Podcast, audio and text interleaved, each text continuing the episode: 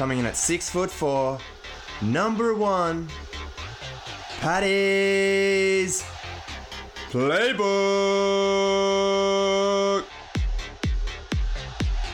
Hey guys, I'm your host Paddy, and welcome to Paddy's Playbook, the show for all you sports lovers out there.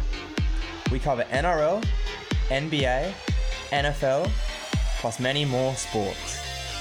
You can find us on Instagram at Paddy's Playbook. I can hear the sport calling us. Let's dive into this episode, baby. All right, guys, we are back. The run to the finals. There's five or six weeks left, and we're back with Liam. He loves his rugby league. We've had him on during the year, but we've had some technical difficulties uploading some of the um, episodes of the podcast. So, mate, how are you? And you, you ready to rumble? Yeah, mate. Uh, been fantastic. Jeez, the footy's been good this year.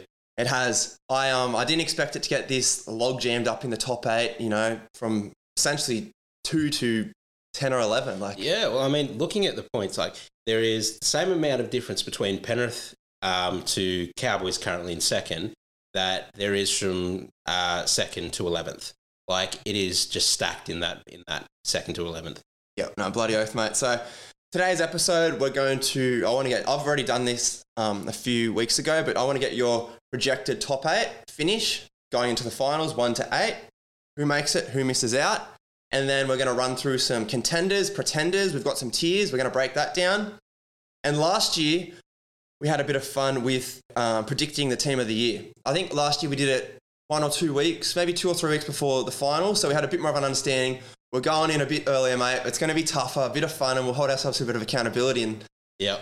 see if um see if the listeners agree, disagree. It'll be yeah, good little chat. It'll so good. top eight, mate. One to eight. Break it down for me in All right. order, and then we can discuss some things. Yep. So, uh, I think to no one's surprise, Penrith finished one. Um, it would take, I I don't know if it's possible at this point for them to not finish this, but uh, they, they've looked at the form uh, side all season. They'll finish one.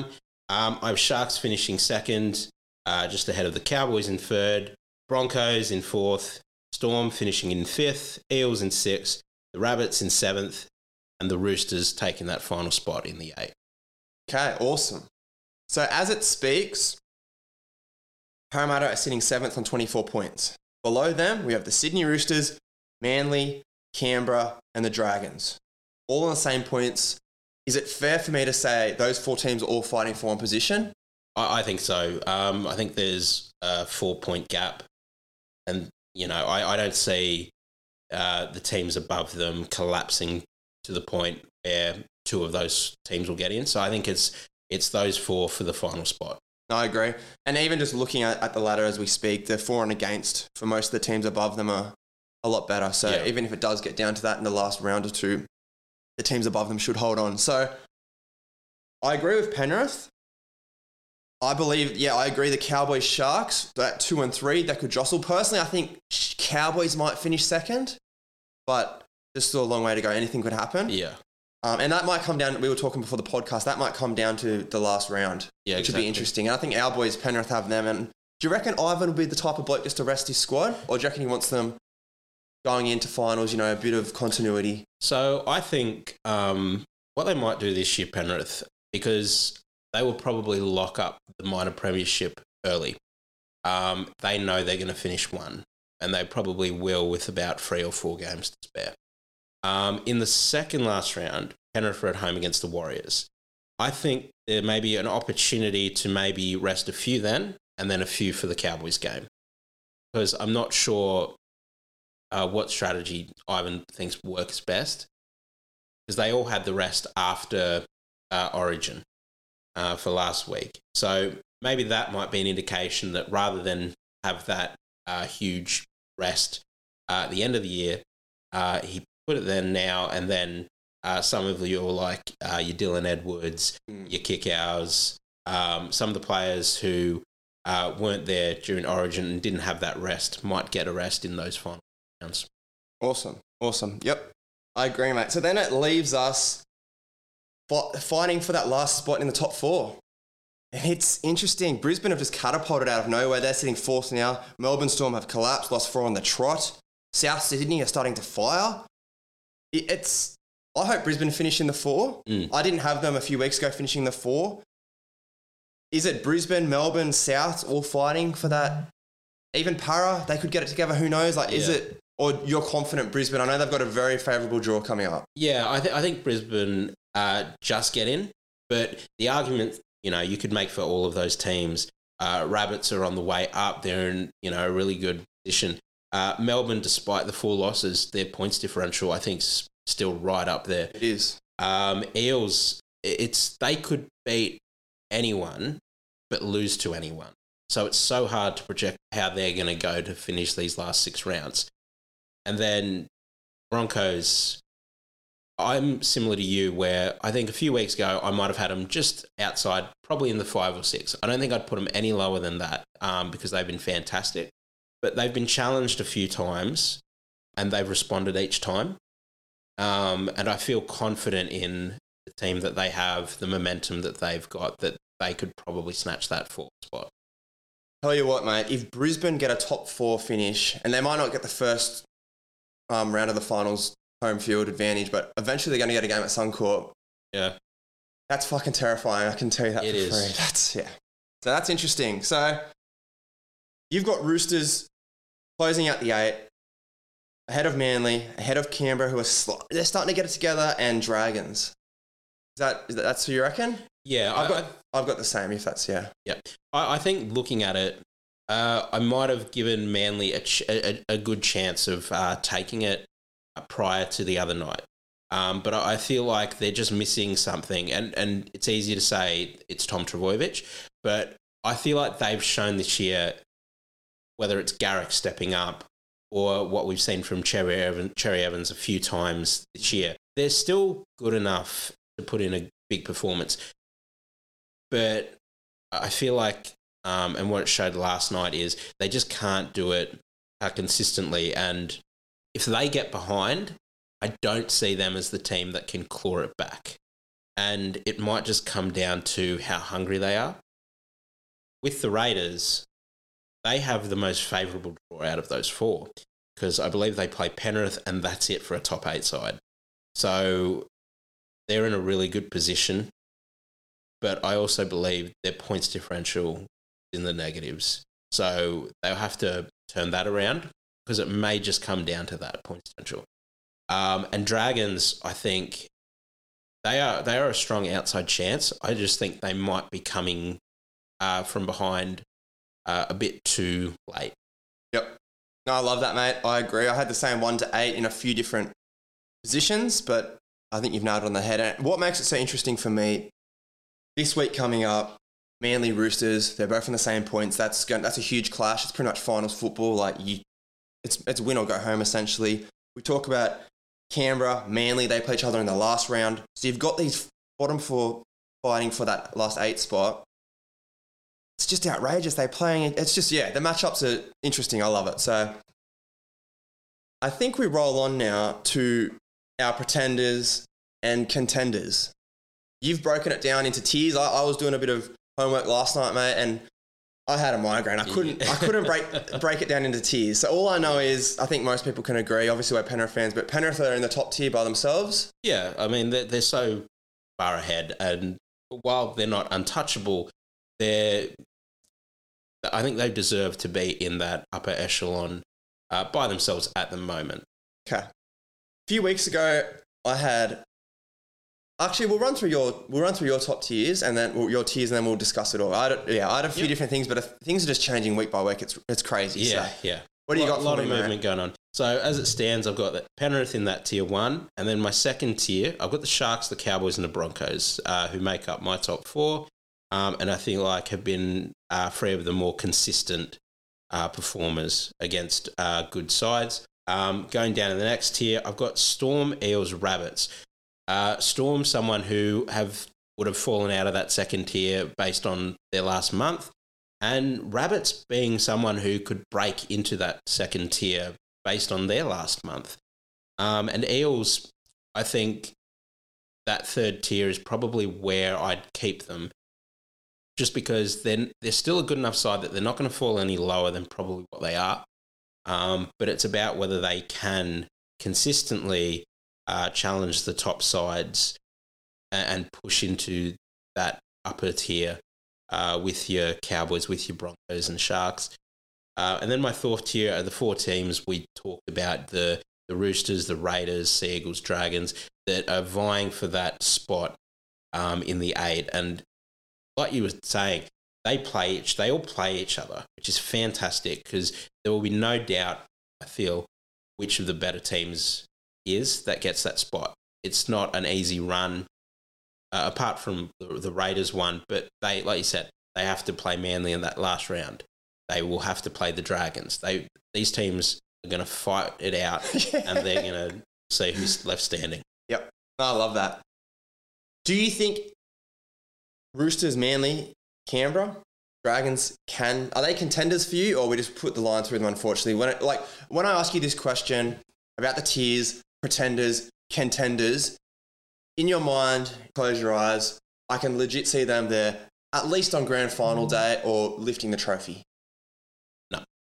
And I feel like I, I say that confidently for Raiders, Seagulls, Dragons. Um, that, and with Roosters, I, I can't see them being their grand final day. But for them, it's it's not as much like I don't have faith in them. I just feel like they're, they'll run out of gas. Um, they're running out of troops. Um, Similar to last year. yeah, similar to last year, and they've had this issue for a few years now. Um, you know, this is the third year where they've had a game in which they suffered two ACLs, which which is nuts. They're just running out of uh, steam a little bit, and while they're very impressive uh, against the Knights the other night, and against the Dragons the week before, I just I see them get into the eight, and it wouldn't surprise me if they cause an upset in that first week. But I just don't think they have what it takes to go all the way. I agree. I agree. That next tier of yours, Melbourne, South Sydney, and Parramatta. We'll stick with the Eels for a second. I'm terrified of the Eels because they're the only team to beat Penrith, for example, this season. They beat Melbourne down in Melbourne, but it just comes down to consistency. And like being a Parramatta fan, you must just pull your hair out night in, Oh, week in, week to. out. You'd have to. And what makes it more frustrating if you're a, a para fan is this is the same thing that has happened to them last few years, and they just haven't found a way to break that. Um, yeah, they can beat Penrith, they can beat Melbourne, but then they switch off just a bit, and then the Tigers beat them, Bulldogs beat them, and not just you know, in the case of the Bulldogs, it wasn't just beat them; they convincingly destroyed them. Like, but it does make them a really scary prospect in the finals because if they find a way to turn it on, they they can um, go all the way. I don't know if I put them completely as a contender, but I refu- I will refuse to put them as a pretender either. I think they sit right in the middle. Yep, perfect analogy. I couldn't agree more. They're probably going to need some 09 Hayne's kind of just amazing run. But it's the consistency for me. It's up, it's down. And I never thought of it this way, but if they finish where they are now, which we think they will, you've projected it, I agree. They're going to have to win four games to win the comp when it comes finals time. Yeah. That's that's outrageous. It's never been done before. Like the new system, you got to you got to finish in the top four. That's what the numbers say. Yeah. That's the history, you know. So, do I think they could get to a prelim this year? Oh, yes, I do. But I think they might just run out of gas, similar to other teams. Like they've just made it. You've got to give yourself, put yourself in prime position at the end of the year. Yeah. I don't really know what else to say about them. Yeah, and on that, yeah, they could make a prelim, but I can't remember who it is, so I can't credit. But I saw something a few weeks ago, and it was showing that Parramatta are the only team since 2010 to haven't made the prelim. Now, granted, the year before they make the grand final, but since then they can't get to the prelim stage, and I feel like this was the knock on South a few years where they got to the prelim stage, but they couldn't go to the next level. Um, so Parramatta have to get to the level before that next level. That's their big challenge this year. Yep. Couldn't agree more, mate. And I said this, my projections, my, my predictions, sorry, at the start of the season for Parramatta. At the end of the year, we're going to rate their season if I think it's a pass mark. I think it's a great season if they get to the prelim. I said that. Just get there. Give yourself a sniff. Play 80 minutes of good football. You might be in the grand final again. Just get there. Put yourself in a position. And as you said, zero. They've failed to do it the last 10 years or since 2010. Yeah. So we'll see what they can do. But it's going to be interesting end of the season for them. South Sydney, God, they look good last night. The last fortnight, Trell Mitt back in the Yeah. house. They're on the way up. For me, they're a team where they might not get to a grand final, but they've got that X factor, that just game breaking ability. Your Cody Walker's when he's on, if he, you know, he can switch on. Latrell Mitchell, as we said, Damien Cook, Cam Murray. It's scary. And they're one of those, they're probably the team I'm terrified the most, like as a Penrith fan, if they can get to a grand final. I don't I don't know if, if they can, but if I think they're capable of winning the competition on their day.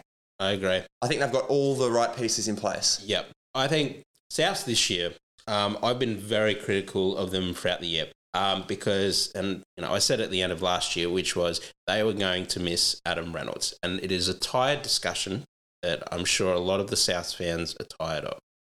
But it was clearly affecting them, and you were seeing that with how Brisbane were on the upward, Souths were on the down, downward, because Cody Walker, as good a player as he can be when he's on, lacks focus when he gets challenged and he lets aggression get the better of him. I think having Latrell back for them has really ignited them uh, their season because I would not have put them as a contender a month ago when they were beaten quite convincingly by. Since then, since Latrell's been back, the impact he's had on that team, he just lifts them. Cody's been better. Damien's been better. All the players have been better. Mhm. Um, so I, I agree. If they keep going on the path they are, um, they are a scary prospect to play in these series, no matter who they play against. Yep. Beautiful. And I guess the thing is, like, we have not seen a fit Latrell Mitchell for the South Sydney when the whips are cracking at the end of the year. Last year, suspension. Year before that, injury. Him, big players like that, they, they grab the, you know, the game by the scruff of the neck and they want those big moments. Like Origin, he's been there, he's done it. Yeah. That's another topic. But like grand finals, he's won two of them. Yep. He's made for it. So, it, He, he is. Um, you know, whatever happened in the States, he's come back, you know, primed Yep. for a good run to the finals. That's the thing. Like he came back and it was like just this, this switch has gone off. He looked phenomenal, like Yep. fitter. Anyway, yeah, we'll see what they can do. I think yeah, they're heading in the right direction. Team that's not heading in the right direction, the Melbourne Storm. I had them Nah. in my second tier behind Penrith and the Cowboys a few weeks ago. I guess we'll just we'll keep it straight to the point. Yep. Can the Melbourne Storm win the comp without Pappy? No. Not not with how they're playing and not with the attitude I'm seeing. Because last night, um, and it was reflected in Bellamy, where he's not confident they can turn it around. Now, is he saying that to challenge the players? Maybe, and maybe it works, but they just don't feel like the Melbourne Storm. And they've been without Munster, they've been without Pappy and key players before, and they've still kept to that Melbourne Storm way of playing. But for some reason, and look, credit to them, they have had a horrid run with injuries, and it has been almost the whole season. You know, they lost Christian Welch early, they lost George Jennings early, they lost pieces that were just um, important to stability. So you've had a lot of young young players come in. For me, sorry to butt in, Reimis Yep. Smith is just crucial loss. Yes. Defensively, their edges look terrible. Yeah. Xavier Coates. Um, yes. Wow. Yeah, they've you know been um, without uh, your Munster for a period. Pappy just horrible. Uh, the injuries he's had to deal with. Um, you know Harry being a bit off form, being out, being in Origin, so missing him. Cheese like the game against Cronulla, which was the last one he played in, where he goes off at the ref. It's just frustration for the Storm that they've kind of avoided that so many years, but it's just kind of wearing thin on them a bit now. Um, and I, I really, and, and maybe they turn it around. Look, they've got Warriors and Titans in the next two weeks. the next two weeks for Melbourne is the time to work out what's gone wrong Mm. and put it into place. Um, I think they play the Warriors next week uh, in New Zealand. So Warriors will give them a fight. So I think what Bellamy might want to see next week is that fight because that's what he wants to see as they go into finals the will to fight. Last night, I didn't see that. And I feel like it's it. South convincingly beat them last night, regardless of the score. They just weren't in it. So I, I think Melbourne, for me, um, I will refuse, always refuse to write them off, but I really just don't see how they turn it around this year. Yep, no, I agree. I refuse to write them off, but it's just like they're they're getting beaten at their own game. They're getting bullied. You know, your Jesse Bromwiches and it's looking a bit slower and older. And I get uh, we won't talk about it now, but it makes you think like next year what's going to happen with them, the personnel they're losing, and Yeah. Anyway, that's we can have those discussions later on, mate, another day. But refuse to rule them out. But if they don't finish in that top four, wow, it's, yeah, I, it's just it's going to be like unseen, unheard of, really. Like Melbourne are just always up there. Yeah. So we'll see. I who knows? Maybe they turn it around. Maybe they sneak top four and the second tier, which is just extremely exciting. Cowboys, Sharks, and Brisbane. And maybe people would have said the Sharks at the start of the year. I think we had them, or I had them around the six, seven, eight Yeah. mark, Six about. around there. These three teams have shot out of nowhere this year, and I think they're all genuine premiership contenders. Yeah, it, it's it's amazing. Like, um, and I'm happy to admit this. I Cowboys last going in. I, I did. I, I did because I looked at it and I thought, what have they done um, differently this year? And I looked at it and I said, they got Chad Townsend, um, and nothing against Chad because he's a premiership winner. But the Chad Townsend from last year, and then that he's been a solid hand who would go into a team and be an okay halfback. Um, but it just wasn't anything that I saw that I thought they needed.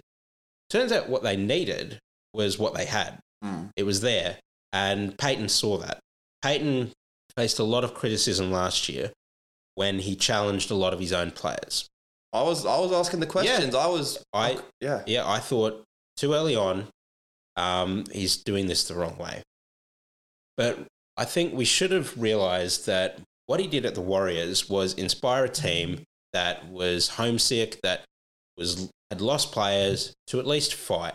And if he could get that fight, the talent was there. And the talent's definitely there in Townsville. Like we've seen the players that have come uh, out to the front this year. See Nanai, you see uh, Tom Gilbert, uh, someone like that, Reuben Cotter, and then players like Kyle Feldt, uh, Heilum Luki before his injury, Jason Taumalolo, uh, Tommy Dearden, Drinkwater, and I'm nearly naming the whole team here, but uh, Peter Hiku. Like these players were not in this kind of form last year. It it truly has come out of nowhere, but it was always there, and I think Payten just knew he need what he had and needed to unlock it. And you look at someone like Dearden, who 12 months ago he was dropped from Brisbane and facing all sorts of criticism. And this year, not only has he been a standout for the Cowboys, he goes into the Maroons camp, plays in a very tough decider, and he shines. And it, Payten deserves a lot of credit with how Cowboys have gone this year because he's just worked with what they had. I think going into that last Origin game, I think the Cowboys had the most players in either squad. Like not necessarily playing or throughout the series, you know what I mean? Like Yeah. because Cotter was injured, like going into game three. Yep. Nanai, Tommy Dearden, Valentine Holmes. I think the Hammer was in a squad maybe, or he played last year. Yeah. Murray Taulagi. McLean was in there, got injured. hmm Um, Gilbert. Yeah. I think I'm missing a few. Uh, Townsend was in the squad. Game three, like literally, you know what I mean? Yeah. like it was. it's Yeah. bizarre. It's bizarre. It's yeah. I, it just leaves me speechless. And yeah, we'll talk about our coach in the year a bit later. But yeah, Sharkies, Nicho Hynes comes in. Fitzgibbon, they back their defense. Dale Finucane, great leader. Outside backs have been phenomenal. I think one of the Yeah. you know probably top three or five outside backs in the comp. They work well, get off their um, come, you know, run hard at their own end. And Brisbane. I don't know do you have a team that you prefer over these three in the next tier? Like, Um, or does it come down to maybe a prelim, maybe home court or home field advantage? Yeah, it, it's it's it's really tough to separate these three actually because I, I I genuinely believe um, the Sharks are very close to being where they need to be to to really challenge Penrith uh, consistently. Like last night, they were fantastic, and what what undid them was not not just Penrith being themselves, but Cronulla just as the game went on, I just think they couldn't uh, keep that high intensity for the whole game. Um, but it, showed me enough that they are, if they can play like that for 80, they are going to be bloody tough to beat. Um, and then the Cowboys this year have shown that when they come up against like a Storm or a Para, one of these top teams, they, they, they know how to hang with them. And what I think sold it for me finally, and it maybe it took longer than it should have for me to see the Cowboys are a true true contender. Was the game against Manly where they were down? I think it was fourteen or sixteen points with about seven to go, and they just went, "Nope, we're, we're not done," and they went and they won the game, and that kind of passion and drive um, is something that when it gets tough in these clashes um, in finals, they know that they can win as long as they they put in. Um, and then Brisbane have been Brisbane have been far better than what we thought, and we already thought, or at least I did, that they were going to be a good team this year. Um, I thought they might challenge for a spot in the back end of the eight, and I I don't think I ended up putting them in my eight. And it was just because other teams I thought would be better. Mm. But they have, you know, whether it's Reynolds, Capewell, or the real standout uh, for them this year, Carrigan, Oh, that have just carried them to that, that level that they, they're like the Cowboys, they're almost ahead of where they should be. Mm. Like this would, like, I, I think if you ask Kevy, uh, being the guy he is, he probably would have been like, "Oh, I had hopes for the eight because I know what is in this squad." more of like a building block, and then next Yeah. year you leave. Yeah, exactly. Put it into Take, take the next step. Yep. But they've taken about three or four steps, um, and, and good on them because they are playing some really fun, exciting football, um, but also some tough football. Their, their forwards have really laid a great platform um, for them in these games. You know, Capewell was always going to be a really good signing um, for them as like a leadership and a key position in that uh, in that pack. And then we knew what Payne Haas could do, but he's he's kept going with that uh, despite the uh, distraction of uh, he doesn't want to be there at one point. Um, and then Carrigan stood up, and um, even someone like Jordan Riki, um, I feel like it's been really good this year. So I find it really hard, uh, in summary, just to split those three. Yeah, I. Yeah, you've you've described each team perfectly. I guess the Cowboys, you kind of break them down. They're the second best defensive team in the competition, which goes a long way to. I always like to think of it like American sport: offense, attack, wins you games; defense, wins you premierships, Yep. wins you championships. Brisbane, I can't believe this, but I, I literally can't really split three, all, those three teams. And I think, unfortunately, it might come down to a home field advantage in a prelim, maybe an injury here or there, unfortunately. Like, Yeah. just it could be that just one crucial moment. It might be a 73rd minute try to edge it or a field goal. I just feel like this finals has something special. Mm. And I, honestly can't. They've all got gun squads. They all play well. They all defend well. They've got maybe Brisbane. I'm a bit concerned about their fullback position and maybe five eight regarding experience. But you've got one of the most experienced halves, Adam Reynolds, who just takes them. Yeah. he can. He doesn't. You know, he's not doing anything too flashy. Like he's doing these mad little chip and chases and whatnot, scoring tries. But he's just settling the troops down and just guiding around the park. And it's these younger guys, Carrigan, Payne Haas is splitting open, Kotoni Staggs when he gets early pill. Yeah. I don't know. I just worry that fullback position. If it's Tesi Niu or Te Maire Martins, oh, is he gone to the Warriors straight away or is it that next year? Um, I'm not sure actually. Um, I think he's he's out at the moment dealing Yeah. with an injury. Um, yeah, it, it- it's a tough one because I actually think Tesi's been pretty good since he's come back. He is a strong Um, ball carrier. But yeah, it, it's a tough one, and they've obviously um, got Reece Walsh coming next year. So whether that's their intent to put him straight in the fullback, or you know, do they persist with Cobbo um, in like the Latrell mold of moving from the outside backs into that fullback position? The one thing I hope it doesn't come down to, apart apart from injury, because I want the best players playing, because it's just far better spectacle. Is um, and it's you know we don't want to talk about it, but it's the COVID. Um, is like I don't want to see where we get to one of those finals and then you know a team loses a player or more to COVID. And honestly, uh, that's what could stop a lot of these teams. Which it's it's just unfortunate reality. And now they you know whether they go into a bubble in the lead up to finals or they put in other measures. I just hope that when we get to it, that the best players are playing and we can say that whoever wins, the better team won, and there's no asterisks or question marks. That's what I want. I agree. It's scary. It happened over in the, like the we're kind of like six months behind what's happening in America, like with their seasons and stuff. Yeah. And like it happened with the Clippers, Paul George. There was a Mhm. playing game, last game of the season, win you're in the playoffs kind of thing. He got COVID and couldn't play, like the morning of the game. So you're right. You want to see the best players on the field. And I was actually to that comment. This is actually interesting. I was listening. I think I was on the radio, and James Graham said because with like Munster getting COVID and stuff in Origin, apparently that's like a not like individual people through um, the club. Mm. It's like an overall testers come in, like they overlook the whole thing. I'm trying to, I'm stuffing out how I'm explaining, but they overlook the whole thing. But apparently each club's got their own individual doctors and people that test them. It's all in house. Yeah. And he said, I'm fucking dodging it. I'm dodging it. I'm getting one bloke that's clean and I'm putting all the tests through and or I'm saving them for a rainy day. Like Yep. it, it sounds bad, like what, what we've gone through these last two, three years, but Yep.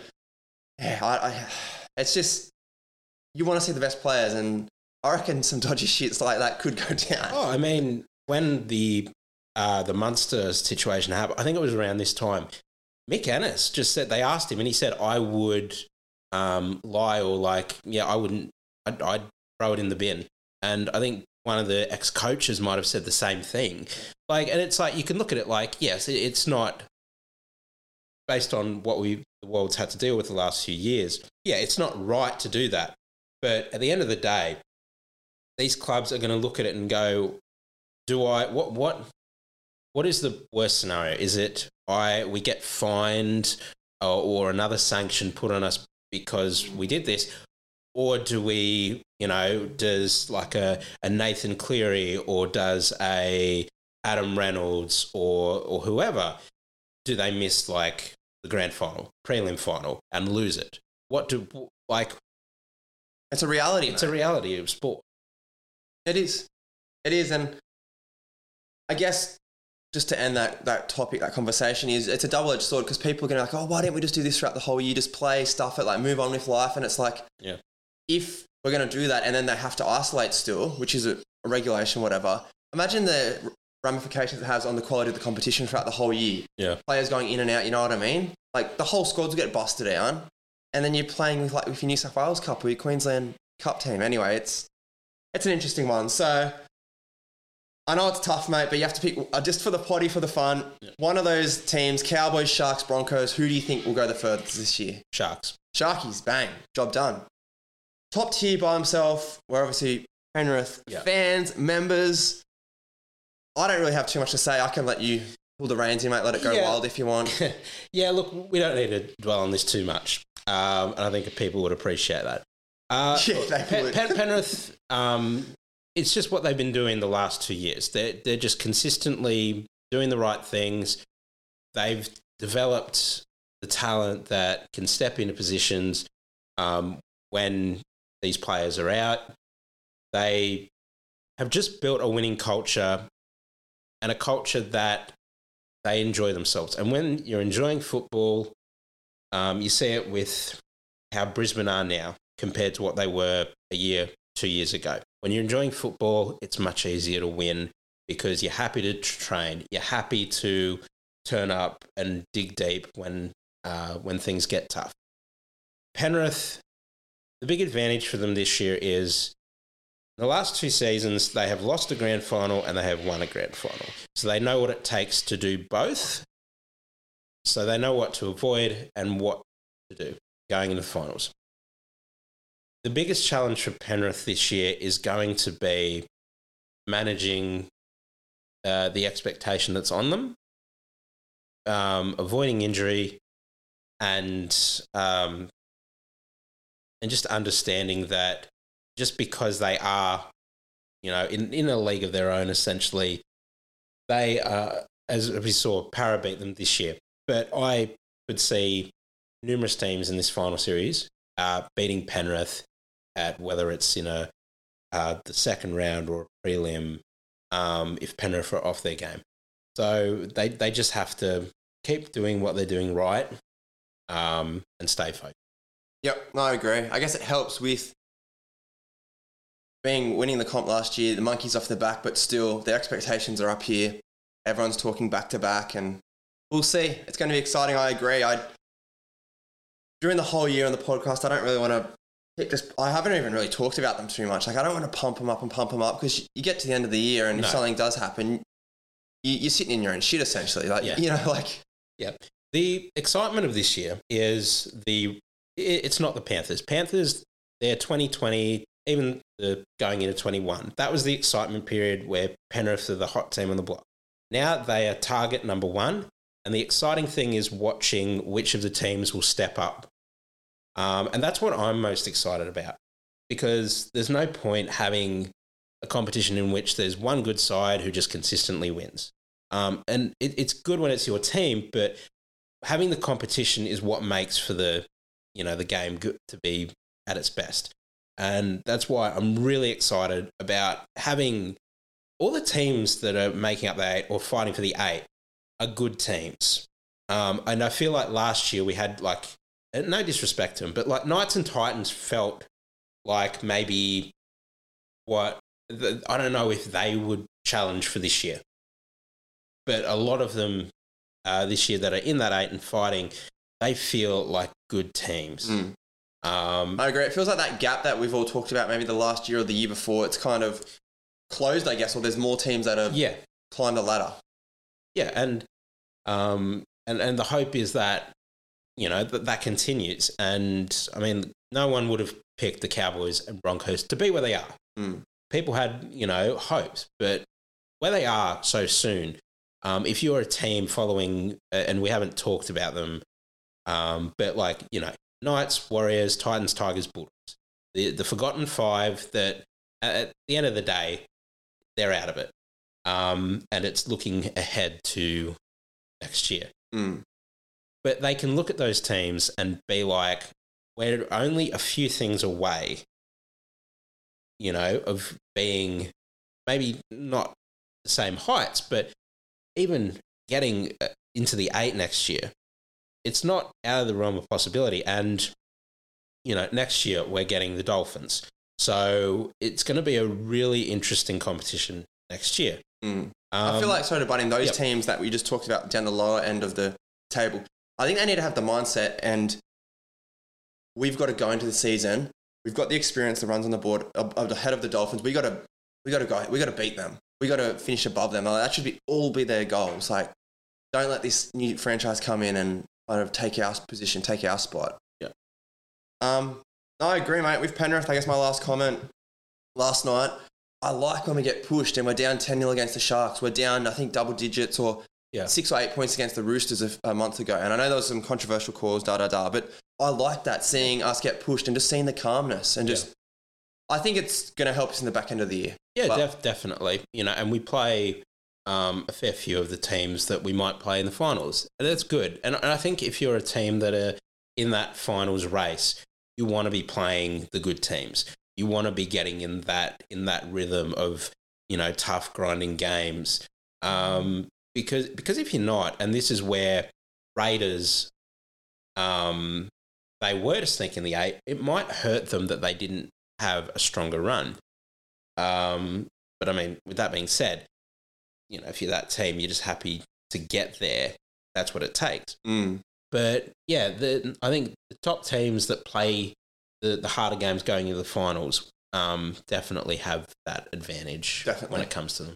It'll benefit them. They'll be able to, as you say, get used to the grind. Even come up with little game plans. You know, if if it's a game that doesn't really mean as much, you know, the, the top four set or the top eight set, you can. All right, boys, this second half, let's try and stick to this game plan. We'll try this style of football. We'll try this. Or we'll, we'll try and execute this for 10, 15 minutes. Keep our high intensity tempo up, da da da. So I like it, mate. Um, team of the year predictions. I think at the start of potty, I said we did this last year. It was Yeah. a bit of fun. We've, Yeah. We're going to come in a bit earlier during the year and pull it apart. See how we go. So I do want to start with though the Dally M. Before betting or before the votes went behind closed doors, Ben Hunt was leading. Yep. Do you think he holds on? Is he your Dally M, or do you have another? Do you have a few other players that are in mind or in contention? I think um, I'd love to see Isaiah Yeo get it. Mm. Um, and I think he might have been second or third on, on the list when it went behind closed doors. But Ben Hunt, I think, uh, if Ben Hunt were to win it, um, I, I, I don't care what anyone says. He, he would be a worthy winner. Uh, because Ben, and we saw it in Origin, Ben has been a consistently great player, um, like for the Dragons, for Queensland, for a number of years now. Um, and he is the type of player that really does put a team on his back and carries them to victory. So, like with Dragons, they are still challenging for the top eight. So they're going to have some games this year where he's going to need to do exactly what he does. Um, and if he keeps that up, there is no reason why he doesn't win the Dally M. Um, and and I'd I'd I'd be happy saying yeah he he's probably the favourite going into it because I think you know you look at who would have been challenging if things hadn't gone the way. I'd say uh, if Nathan hadn't missed the start of the year or any games he'd been out, um, if Papenhuyzen doesn't suffer injury after injury, um, he's probably you know your front runner. But Mhm. Ben, uh, his consistency uh, for that Dragon squad probably what will get him Dally M. Yep. No disrespect to Benny Hunt. I, I hope he wins it too. I'm, I'm I want Yeo to win, but I'm more than happy if, um, Hunt Yep. wins. Deserves it. It kind of reminds me of two years ago. I think when Jackie Wighton won it. Yeah. Kind of in that not losing team, but team that's fighting for an eight position, and Yeah, Benny Hunt's getting three points essentially every week, two or three points. It's just how the system works. I think we've even Yeah. talked about on the podcast before whether we like it, dislike it. Mm. And I'm sure, mate, we'll talk here now, and I'm pretty sure listeners will agree. Mm. If he wins it at the end of the year, people are going to blow up. Oh, he didn't even make the top eight, da da da. And it's like, Yeah. just understand the systems. Like, we've talked about it a million times, and these conversations happen every single year. definitely. It's, it's, yeah, anyway. I hope he wins it. So, coach of the year. I know we've got different opinions. So, I'll come out first, and then you can Yep. because I think mine's, I think yours might be a little more left field than mine. But Yep. I've got Todd Payten. Obviously, talked about the Cowboys. Yeah, of course. Phenomenal. Um, what, what did they finish last year? Like 13th or 14th or something? Might have been even 15th, 15th. it, but it was low. And he's essentially got them a top four finish this year. He's Yep. turned the club around. Talked about it all podcast. Phenomenal. So I've got Toddy Payten. What about you, mate? Yeah, well, I know you've got a few. I'll let you run through yeah, the, yeah. the I, candidates. look, I, I think this comes down to four, and it's uh, it's Ivan Cleary, it's Todd Payten, it's Kevy Walters, and it's my pick, which is Craig Fitzgibbon. And I only give it to like this might be the closest uh, and toughest coach of the year in recent memory. When just just thinking back, sometimes it's been between maybe two, maybe you could argue for eight, but I think there's four genuine coach of the year candidates. Um, and I gave it to Fitzgibbon purely on the fact that this is his first year. And he came into a Shark side that missed the top eight last year. And they're at a, an important uh, crossroads in that are they going to turn things around? Now, they had players that were coming. They had Nicho Hynes, they had Dale Finucane, they had Cameron McInnes.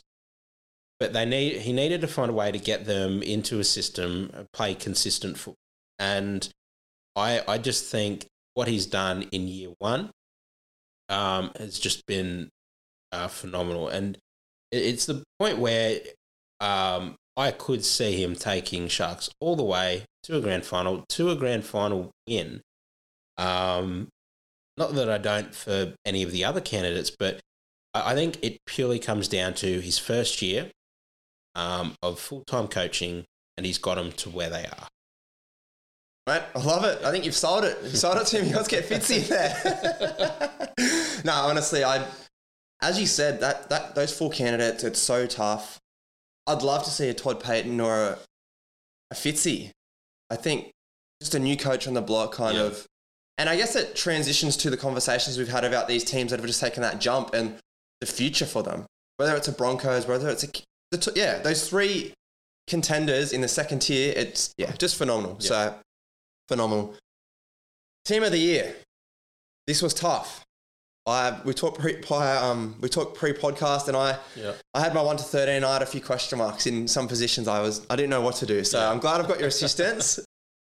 I think we'll go through our team together, but then you can have honourable mentions, and I guess we can just discuss Yeah, as we go through what Yeah. different opinions we had, and we'll, we'll unite as one. So fullback, mate, take it away. Yep. So James Tedesco. Was there? I had our boy, Dylan Edwards. Yeah. Is he an honourable mention? You think he's I- well I- deserving? I, I think so. I, I think I was thinking about it, um, and this probably comes down to Teddy just over Dylan. okay. Um, I think Dylan definitely deserves the credit um, for what he's done consistently this year. Um, and I, I feel like Papenhuyzen would have been the third in this debate had he stayed on field. Um, but he just couldn't. He couldn't stay on the field, and um, season's over for him. Um, Tommy couldn't stay on the field. Um, Latrell hadn't been there the whole year. Um, there were just a lot of question marks. Uh, Drink Drinkwater, I think he's been really good in that Cowboys side. Um, but I, I just have to give it to Teddy. Yep, no, I agree, mate. I guess that's a nice little analysis. It's like the kind of two guys that have been at the top of the game all year, elite, last man standing. So it's got to go to one of them. Yep. Um, I'm more than happy and agree in grants with um, Teddy. The wingers. I know we both locked in Alex Johnston straight away. We talked. Yep, Top, 100%. top try scorer as we speak. I think he'll finish. Did he do top try scores last? Top try scorer Yeah, last so year? he got it last year and the year before. So it looks Oh, like three years in a row for Alex Johnston. And I mean, he is bolting up the try scorers list. I think he's either just one off the top 10 or. I think top ten last night. He got. Yeah, but he's right around there, and he's 27, so there's still a few years um, for him. Yeah, Awesome. I, I couldn't agree more. We both had AJ locked in. Now, the other wing. This was a question mark for me. I need your assistance here. Break down who you've got and some honourable mentions. Because there's four or five here. We could we could talk all day about this other wing spot. Yeah, uh, it, it- it's a tough one because I think wingers. Um, you look at what they do. I think uh, apart from finishing tries, is like how do they um, maybe assist with the tries with their center on the inside? Uh, what do they do um, in terms of running the ball? So for me, I had Toto um, initially, mainly because of the what he does when he's got the ball, the post contact meters, the taking the hit ups from from his forwards, giving them a bit more of a rest. Um, but then you've got someone like Ronaldo Mulitalo, who has been, uh, and until Katoa unfortunately suffered he, his injury, one of the highlights of the Sharks each week was seeing this ongoing battle between Katoa and Militalo of who is the top try scorer between the two. And they were just going back and forth. Um, and I think Mulitalo's been really good this year, try scoring and um, being a really dangerous weapon for them on that, I think, left edge. Um, he's got the speed, he's got the strength. So he, he's, for me, been right up there. And then you can consider someone like Selwyn Cobbo, who has spent time in the wing, but also fullback at centre. So does he gather Dally points uh, that gives him a spot on the wing? It's a really tough one. We talked about Oates. Yeah, When you mentioned Toto at the start of the podcast, I said, "What about Taylor May?" yeah, He's essentially probably not done more for Penrith this year, but he's been there for more games. So that was a that was a discussion. That was a you know Yeah. an option. Liam, tell the listeners who are locking in. I'm, I have full faith in you. I have full faith in you because I, I had the question marks. Yeah, I, I'm going to give it to Mulitalo. I think he's been there, I think, nearly every game. Um, and I just think he's been a, a key piece for Cronulla's success this year. Beautiful. Centre pairing. I'm glad we could both agree on this Yep. because I don't even know. Maybe you've got some honourable mentions for the centre pairing. But Yeah, I do, but it was a much tougher or much more clear cut, I felt, Yeah. this position. who are who are the, who are our centres, mate? And then maybe honourable mentions if you want after. Yeah, so we've got Valentine Holmes and Joey Manu. Any? What are the reasons for that? Obviously, Joey Manu is just a freak. Yeah, I think Joey Manu, um, just this year, and he's someone like like a like a Cobbo who's spent time out of his position, um, playing I think fullback at, to- at one or two times, and uh, and more, more recently we've seen him play in that five eighth role. And the main thing is get Joey Manu in your goddamn team because it doesn't matter where he's on the field, he will produce, and he changes the game. I mean, the game against Dragons a fortnight ago. Uh, the the time that he was in that position, they were great. And then uh, through injury, he had to shift out to the centre, and that was when you saw Dragons come back. Then uh, Roosters understood, you know, the correlation and put him back in that spot, and he shines again. Yeah. The, th- the main thing is get Joey Manu the ball, and he will do great things. Um, so I think in that centre position, he's just been so consistently good um, for that Rooster side. And he's been, amongst all the injuries around him, he has been maybe, apart from Tedesco, their most consistent player um, and so vital to their charge towards uh, September this year. So I'm happy with him being. I'll ask a little left field question here, and then I'll let you finish off your centres. Yep. I was having a think about this the other night. Joey Manu, I think he's the most consistent best centre in the NRL. Uh, he's a top five centre in the NRL. That's not even debatable. If he played fullback, we've seen he's done it for the Roosters plenty of times, more than a handful of times. Elite. Done it for the Kiwis, what, 400 running metres. He's just another planet. I think it'd be fair to say, like, consistent, or would, this is just my opinion, consistently, I'd probably say he's a top five fullback in the NRL if he played the one on his back. Is that fair? Do you tend to agree? I agree. I, I definitely put him up there. I mean, I think the Dolphins at one point would they were trying to sign him as a marquee player, as were numerous clubs. Uh, New Zealand at one point for their fullback position because they just recognised, you know, that that you put him in one of those key playmaking positions and he will shine. Perfect. We talk about playmaking positions, mate. I thought at this, you know, he put been in the six. Jarome Luai, Cameron Munster, Dylan Brown. Maybe I'm missing another player. And and not in order, that's just any order. I think it'd be fair to say if you gave him more repetition and what he's shown in a, sh- a small sample size, I understand that he's probably a top five, five, eight in the NRL as well. It would be interesting seeing him having a full season in that position. And it's a tough one for the Roosters because they've got Keary and uh, Walker there. But I really loved what I saw from him in that position. And I looked at the Roosters with a whole new light and I went, geez, they are a dangerous side when Manu's in that six. Yeah. I just like imagine next year we're getting off topic. This is my last little thing. Imagine a Brandon Smith, the cheese at hooker, if that's what their that's what their plans are. Teddy at the back and Joey Manu at six. I don't know. I'll leave it at that, mate. Yeah, It's, it's it's just a, a topic for next year. Yeah, That'll be, yeah. I just think he's a top five player in three positions in the NRL, or he could be. He's arguably, arguably. We'll leave it at that. Yeah. Don't want to ruffle too many people's feathers up. Yep. Who's your other centre, mate? Yeah, Valentine Holmes. I, I think um, whether it was for the Cowboys or the Maroons this year, he's just been so good in that position. Um, after having you know a few seasons really struggling of where he fits in in a team, you know, a few years ago he was the best winger in the world, and then he you know he left, came back because he wanted to be a fullback. Um, and he did that fine. He, he was he was fine in that position. He had his good games, he had his bad games. But I think centre for, for Valentine is where he shines at the moment. Because he can do it at clubland, he can do it at rep level, and he just knows what he has to do. So there's no chopping and changing. It's just consistently for him. Um, and I think he's been such a key part of Cowboys this year um, because he's now one of the more elder um, players in that team just because they've got such a young group. So I I think he will um, he will take that other centre spot this year.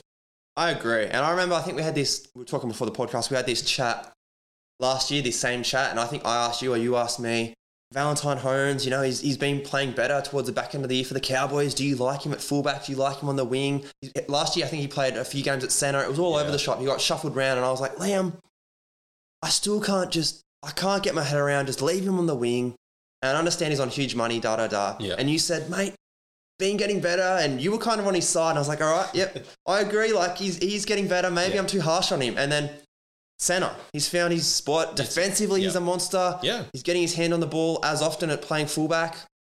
It's perfect. So I'm actually happy for him because I have been very critical of him over the, the past few years. Five eight. I had. We both had different players. I'll start. I had Dylan Brown. Regards to, I think he's played more games than our other. Yep. Um, contestant, I guess you could say. Um, he's been fantastic. And then you brought up the point like he was probably the best five eight the first half of the season, but definitely. definitely up. The Eels are kind of they're falling down, unfortunately. Maybe they have a run to the finals, but who have you got locking in the six? Yeah, I, I had I had Cam Munster, and you could make actually the same argument that Melbourne are kind of same position at Para, maybe Yeah. more so. That they're falling away. Mm. Um, but I feel like in a a team that is falling away, Cam is still consistently their best player. Um, and you know you see how much he means to that side that you know got the Dolphins knocking on the door to try and get his services for 23, 24, whatever it is. Um, Melbourne won't let him go, despite you know any off-field stuff that he's done, because they know how important he is to that that side. And I mean, everyone, uh, you know, saw you saw his value um, in Origin, and you actually saw it not in the game itself, but in the lead up, where once Munster was ruled out, people wrote Queensland off. I don't know why, fucking don't know why, but they did, and it just shows that that's how important he is to a team. I completely agree with Dylan Brown that he would have been if he'd kept the trajectory he had at the start of the year. Uh, he would have been my five eighth of the year. But I think Cam, um, who's been a bit more up and down than Dylan, but consistently, I think I just I would trust him more. Yep. And he's just got that next level that Dylan isn't quite at yet. Beautiful. I, I can agree with that. I've got another left field question for you. We're just running with the flow here. Mm. Obviously, the Dolphins. Apparently, the rumors have come out over. They've always been interested, obviously, but apparently, new figures have come up now. One point three million dollars a season. Yeah. Storm have come out and made him do a press release about a month ago saying, I'm going to be in Melbourne for 2023. Yeah. Do you believe it? Do you think he stays with Melbourne next year and then bang, he goes? Like, that's that's monster money. That's life changing kind of stuff. Like, he's at the back end of his. What do you reckon he does? I know it's tough. What, what, how do you see this landscape playing out? Do you think Melbourne are, if they slide this year and then they're losing, you know, the Bromwich boys, Kaufusi and stuff, Yeah. the cheese is gone. Oh shit, maybe we have to move a few few feathers around to make room for him and offer a bigger deal. Keep Munster at the club, just how crucial he is. How do you, how does it unfold, mate? Yeah, it's a tough one because I actually think Melbourne they money won't be a problem because because they are losing a few players. Um, they will have enough to keep him. They they want to go to the lengths that the Dolphins are. The Dolphins comes with um, there's things there that Melbourne can't match, which is Wayne Bennett. Munster loves playing under Bennett. Now he loves playing under Bellamy too, and he's been on record saying as much. Um, but I feel like he's a Queensland boy um, the opportunity to go back home on good money and play under Bennett and be their marquee uh, would be huge. And look, I'll say, I'll say maybe he's there 24. I- I'll say there's a good chance because I feel like the Dolphins are at the point now where they haven't been able to sign a real marquee player that they are just going to go all out. The 1.3 million, I, I actually don't mind that for Munster when you are at the desperation point they are. Mm, I agree. Um, I agree. So I, I could see Munster, and he- they've been very. He's been very careful with how he's worded things, which is, "I will bet the Storm in 2023." So I can see him going. You know what? I'm going to sign with the Dolphins 2024, and I will give you the best Cam Munster of 2023 in Melbourne. Uh, that, that's how I see it playing out, um, because I just think it's going to be too much for him to um, ignore. And with Melbourne, what is there left for Munster to like do in Melbourne? I agree. Um, and Melbourne, maybe as all these players go, he doesn't want to go out with them all for next year, but he gives one more year to let them, you know, uh, bring someone in um, so that they're in an okay spot. Um, I still trust the Melbourne system that they will have someone there um, to to go into that position if he goes, and they'll still have Pappy and Hughes and Grant. So uh, they'll be okay, and I feel like that's probably might be something that he considers. Like, am I leaving them in an all right position, Mm. and then take this for my uh, for my family because he's got a young young family now, so something to consider. You nailed it, mate. And it's probably spot on regards to he waits until post 23. All those other boys leave, and he's like given the, the club that's given him all these opportunities the best chance to kind of rebuild or get that, not rebuild, but get the next guy in. Yeah, And he probably gains all that respect and love from all the fans. So, Yeah. Love it, love it. So, you reckon he's gone? yeah, uh, twenty four. I, I think so. Beautiful. The halfback position, I think it's pretty simple if obviously Benny Hunt wins the Dally M, it's straight in. But Yeah. other players that are honourable, men- honourable mentions for us, mate, who are they? Yeah, so uh, Cleary, obviously, you know, being in the way Penrith are going, and he's been a huge part of that. Uh, Nicho Hynes from the Sharks, who's been um, arguably one of the buyers of the season. Um, Agree. You know, he's sometimes players leave that Melbourne system and they struggle, but but he's really found his feet in, in that Cronulla system um, under Fitzy. So uh, he's been strong. Uh, I said arguably by the season, this man might be the one who tops it, which is Adam Reynolds. Um, what he's done for the Broncos uh, has been you know outstanding, and um, he's really brought that team back to to the prestige that the Broncos had for such a long period. And I feel like because he's had the issues, he's missed a few games through various injuries uh, this year, and that's something hopefully that he'll be able to for the rest of the season push on with and stay on the field uh, because he makes such a difference to that side. Um, and then I think um, Chad Townsend. Um, nice. yeah, I think him. I I mentioned earlier, or it might have been off off air, that um, looking at him coming to the Cowboys for this year, it wasn't. It was like, a, oh, th- that's okay. Um, someone to help develop the next half. But he's done a really good job at what he needs to, um, and he's really helped that playing group. Um, and he deserves a lot of credit for that.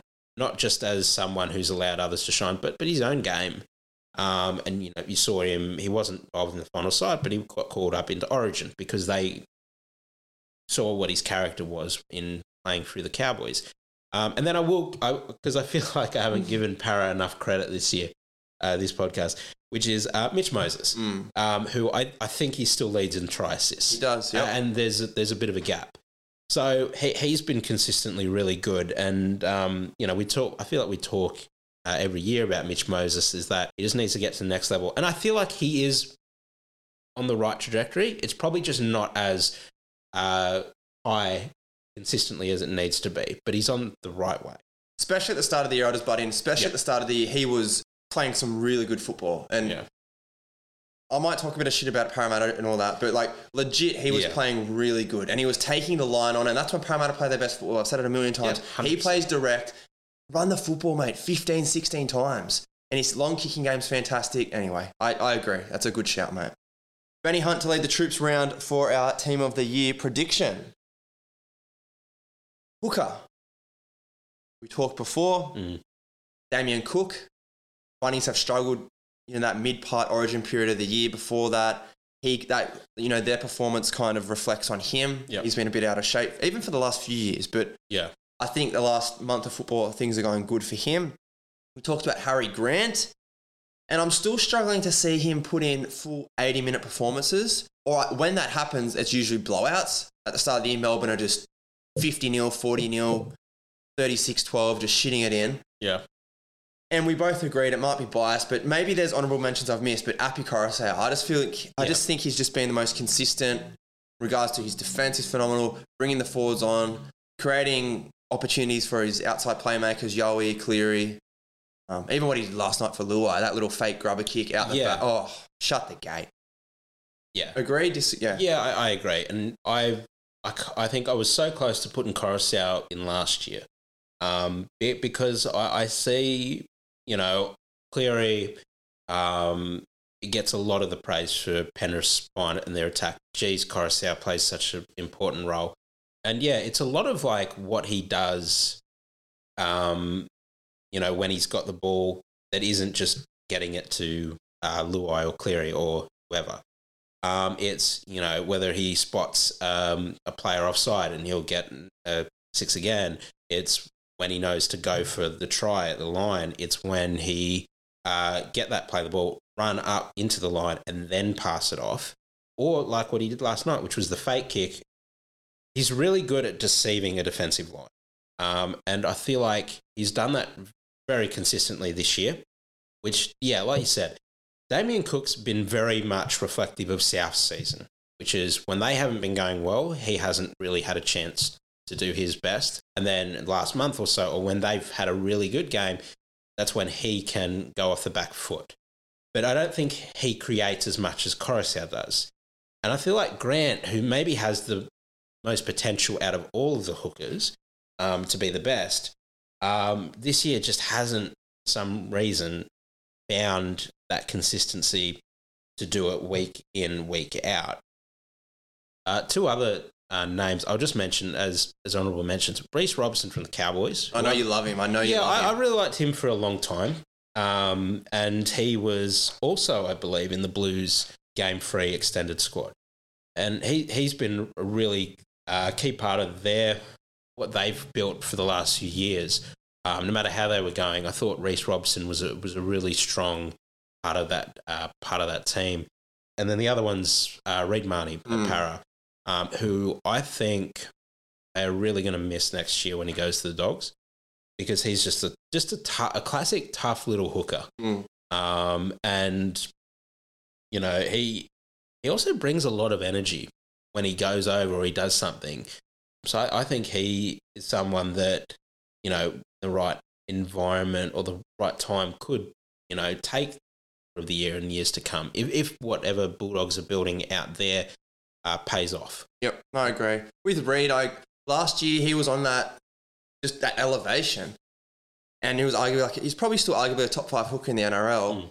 And I feel like maybe it's similar to Cookie, like with the Eels over the last months, just slumping. His performances have kind of been similar. He hasn't. I think last year he was in better form than this year, but he's certainly an elite, top quality hooker. So yeah, happy for us.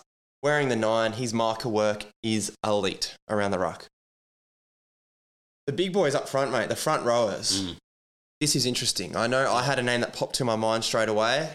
And then, not that you disagreed with it, but you had a few others. So, Yeah. what are you thinking about for the front row? We've got two two front rowers, obviously. Yeah, so I think I'd be happy with locking in Fisher Harris as one of them.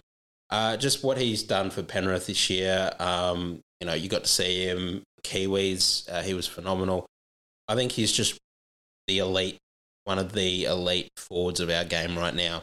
Um, similar to what Jared uh, Waerea-Hargreaves was a number of years ago when Roosters were at their peak. Because Um, Fish isn't like that. He's a workhorse, but he's not like that. Put out massive numbers. Yeah. Like he can do it. His, there's games where he runs over 200 meters, makes 40 plus tackles, but he probably doesn't have.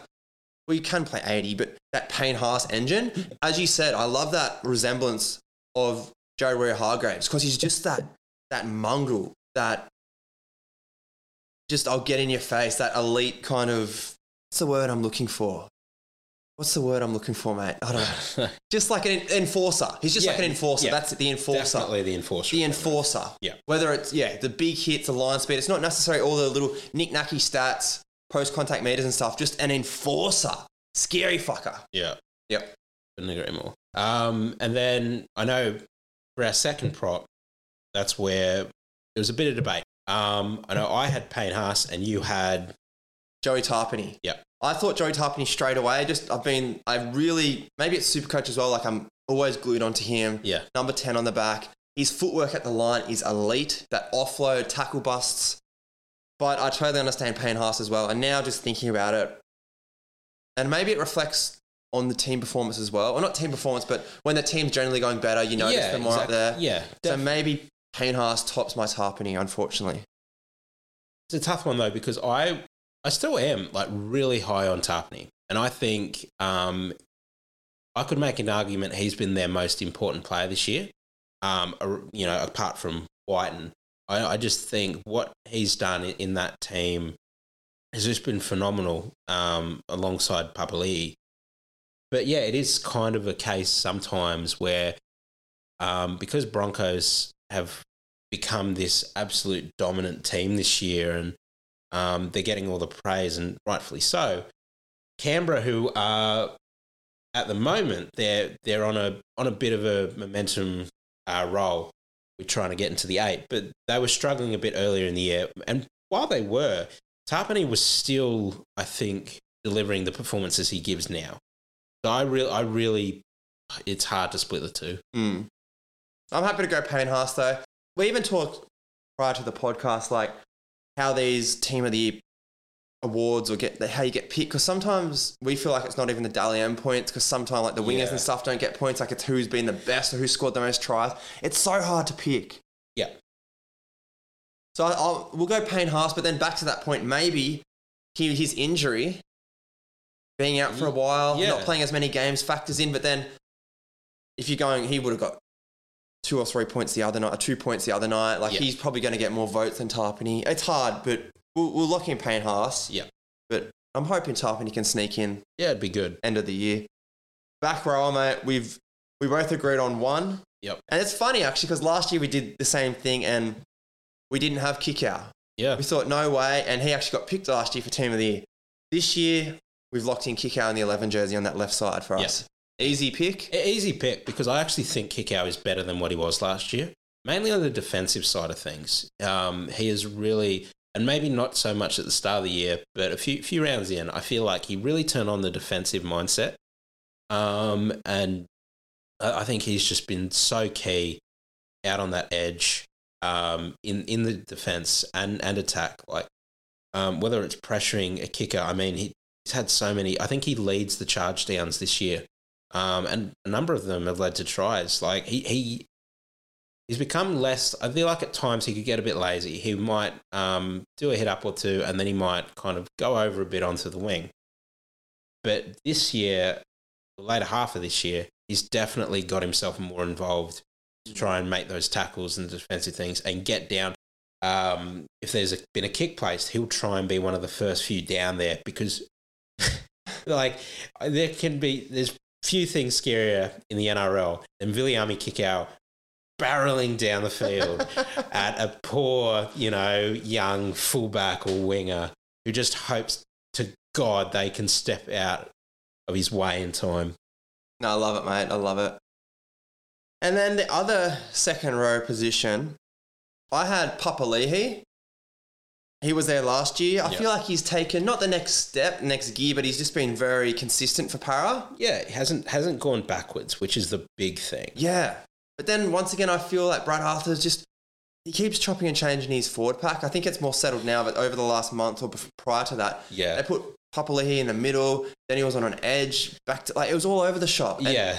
I think right at, for that Eels side, on the right, Mm. running off Mitchell Moses Yeah. is, It's his spot. that's his That's- spot. That's where he needs to be. And he's, he's bulldozing people. He's tr- scoring tries. And he's playing 80. Like, he's got a pretty big engine for a big boy. Like, yeah, as you said, the consistency's been there. Yeah. But an origin player, mate, someone who made their debut this season, who is it? Jeremiah Nanai. Um, I was big on Jeremiah when I spoke to you earlier this year. Yeah, you were. Um, and I've just loved everything that he's done for the Cowboys, like being an aerial threat, um, strength, speed. Uh, he's just gone into onto that Cowboys. I think he's on their right edge, um, and he's just dominated players. And quite a few games where he was probably best on ground. Um, in a team that had a lot of players performing at their peak. So, yeah, I mean, for a rookie, it's been phenomenal, and um, it'd be it'd be he'd be the one for me to take it from Papali'i. I'm happy to do that. yeah. I'll tell you why, because I'm just looking right now. He's the top forward top try scoring forward in the competition right now. Mm. And it is not even close. So Yep. he's got 12 tries. Yep. The next forward, the next forward, as I still scroll, is Kikau with eight. Yeah. Papali'i with eight. There you go. Yeah. So there's your top three. And I guess, mate, um, let's lock him in. Yep. Let's lock him in. I love that. And I guess you, I forgot to bring, I forgot to bring it up on the potty before, but rookie of the year, you think he's got that locked up? I think so. I think rookie of the year this this year it comes down to, and maybe I'm forgetting someone, um, but I'll give four names, which uh, Jeremiah Nanai, Taylor May, Ezra Mam, and Xavier Savage, uh, who all would qualify. Um, I think uh, both Taylor and uh, Jeremiah played one game each last year. Xavier played under five, um, and Ezra's obviously debuted this year. Um, in in the side that uh, with the Broncos side where uh, Reynolds was the clear choice for halfback, and it was who would partner him. I think he's done an excellent job um, in the back back half of this year. So I see Nanai taking that um, just on his form. Like if he's going to be the second rower of the year, it's a good chance he's probably taking that. Rook. Perfect, mate. The last spot, the lock. I'll let you fire away. Who we've locked in, and then who we've locked in in the Yeah, lock position, and the then lock. Uh, lock for lock is Isaiah Yeo, um, and it's just a matter of consistency and everything he's he's been able to do this year. There isn't much to say that I feel like I didn't say this time last year when I said it would be Yeo, and you could probably say the same thing every week of why he should be there, which is just he's consistent. He's a he's he's a lock with a halfback's mind. Um, one of the smarter players in the game and one of the vital pieces to Penrith's success. And someone who I think will not look out of place in a green and gold jersey at the World Cup this year. He will not let anyone down. Um, and I actually think there's a few names here um, in this position that I think it's just a shame that Yeo is in this class. It just makes it hard for them. The one I really want to uh, kind of shout out is Pat Carrigan, um, who not only has he has he had a, a killer year for both the Broncos and Queensland. I'd say the best debut I've ever seen for maybe either state. Yep. Um, I mean, he was player of the series um, in his rookie year against very tough competition, but he's also coming off an ACL, and it's I can't remember where I was reading it, but it it's like one of the best comeback seasons from that type of injury that's been seen in the game. And I would only give it to Yeo just for the sheer fact that he had an advantage of, you know, starting uh, from from the start this year. And uh, I think Carrigan just had to miss a few games. But tell you what, he's he's right up there, and he is going to be um, future Queensland captain. Is going to probably be a future Australian captain, and he's got so much of his career ahead of him. So uh, then you throw in someone like a Jake Trbojevic, who is probably not given as much credit as he deserves, and a lot, a lot, and fairly goes to his brother, um, to Tommy. But Jake has always been such a consistent player for Manly and for New South Wales, Mm. um, to the point where we didn't have him in that first game of Origin, and the difference was when game one and two was measurable. So I think lock in Yowie in a tough field. Love it, mate. That's our team of the year. Um, I'll quickly spin through it. So yeah, team of the year with Liam. These are our, I guess, just our predictions. We'll see how many we get right. I think last year we got 11 out of 13. We didn't do too badly. We'll see how this year goes. This year, we'll see. So we got Tedesco at fullback, the wingers Alex Johnston and Ronaldo Mulitalo. Centre pairing Valentine Holmes, Joey Manu. In the six, blonde haired freak Cam Munster and Benny Hunt in the seven jersey. We're predicting or hoping or expecting him to take the Dally M as well. Hooker, Appy Koroisau. We love his work around the ruck, touches everyone out, gets the forwards on the front foot. Big forwards on the front foot, James Fisher Harris and Payne Haas. Our props, big scary boys. Our lock, we just talked about Joey. I think he's been yeah, at the top of his game for the last two or three years. quite phenomenal. And our back rowers, big barnstorming Viliami Kikau and Jeremiah Nano, with him collecting the Rookie of the Year award. Yeah. Um, Coach of the Year, Todd Payten. I'd happy to go Todd Payten if Or- we had to pick one. Okay. Yeah. Well, yeah, we'll go Todd Payten or um, Fitzy, the Sharks. It's Fitzgibbon, but we'll see. I think Yeah. there's, It's, yeah. it's. I think it might be the hardest position to pick. It might come And- down to who finishes above each other it, on the it- table. It might. Um, but yeah, I think it's the hardest, including the players, is the coach. Awesome. We were going to do that eligibility chat, but I think we'll just put that on. We'll put that a rain check for another day. We've been going for a while, mate. Um, Footy's about to start. Yep. Contenders, pretenders, that's all been discussed. Liam's top eight predictions. I agree. We've got a few different positions. Um, we'll see how that all pans out the rest of the year, and I reckon we'll get you back on towards the finals or whenever Yeah. you're ready. We'll Yep, um keen. Got some NFL chat again if you're keen to run it back this year. Always. Well, um, yeah, we'll figure stuff out, mate. So, Yep. been a blast. Appreciate your time. Any last comments or? I, I think uh, go go the Mighty Panthers, mate. Awesome, love it. Thanks, Liam. No worries, Appreciate it, mate. mate. Let's go.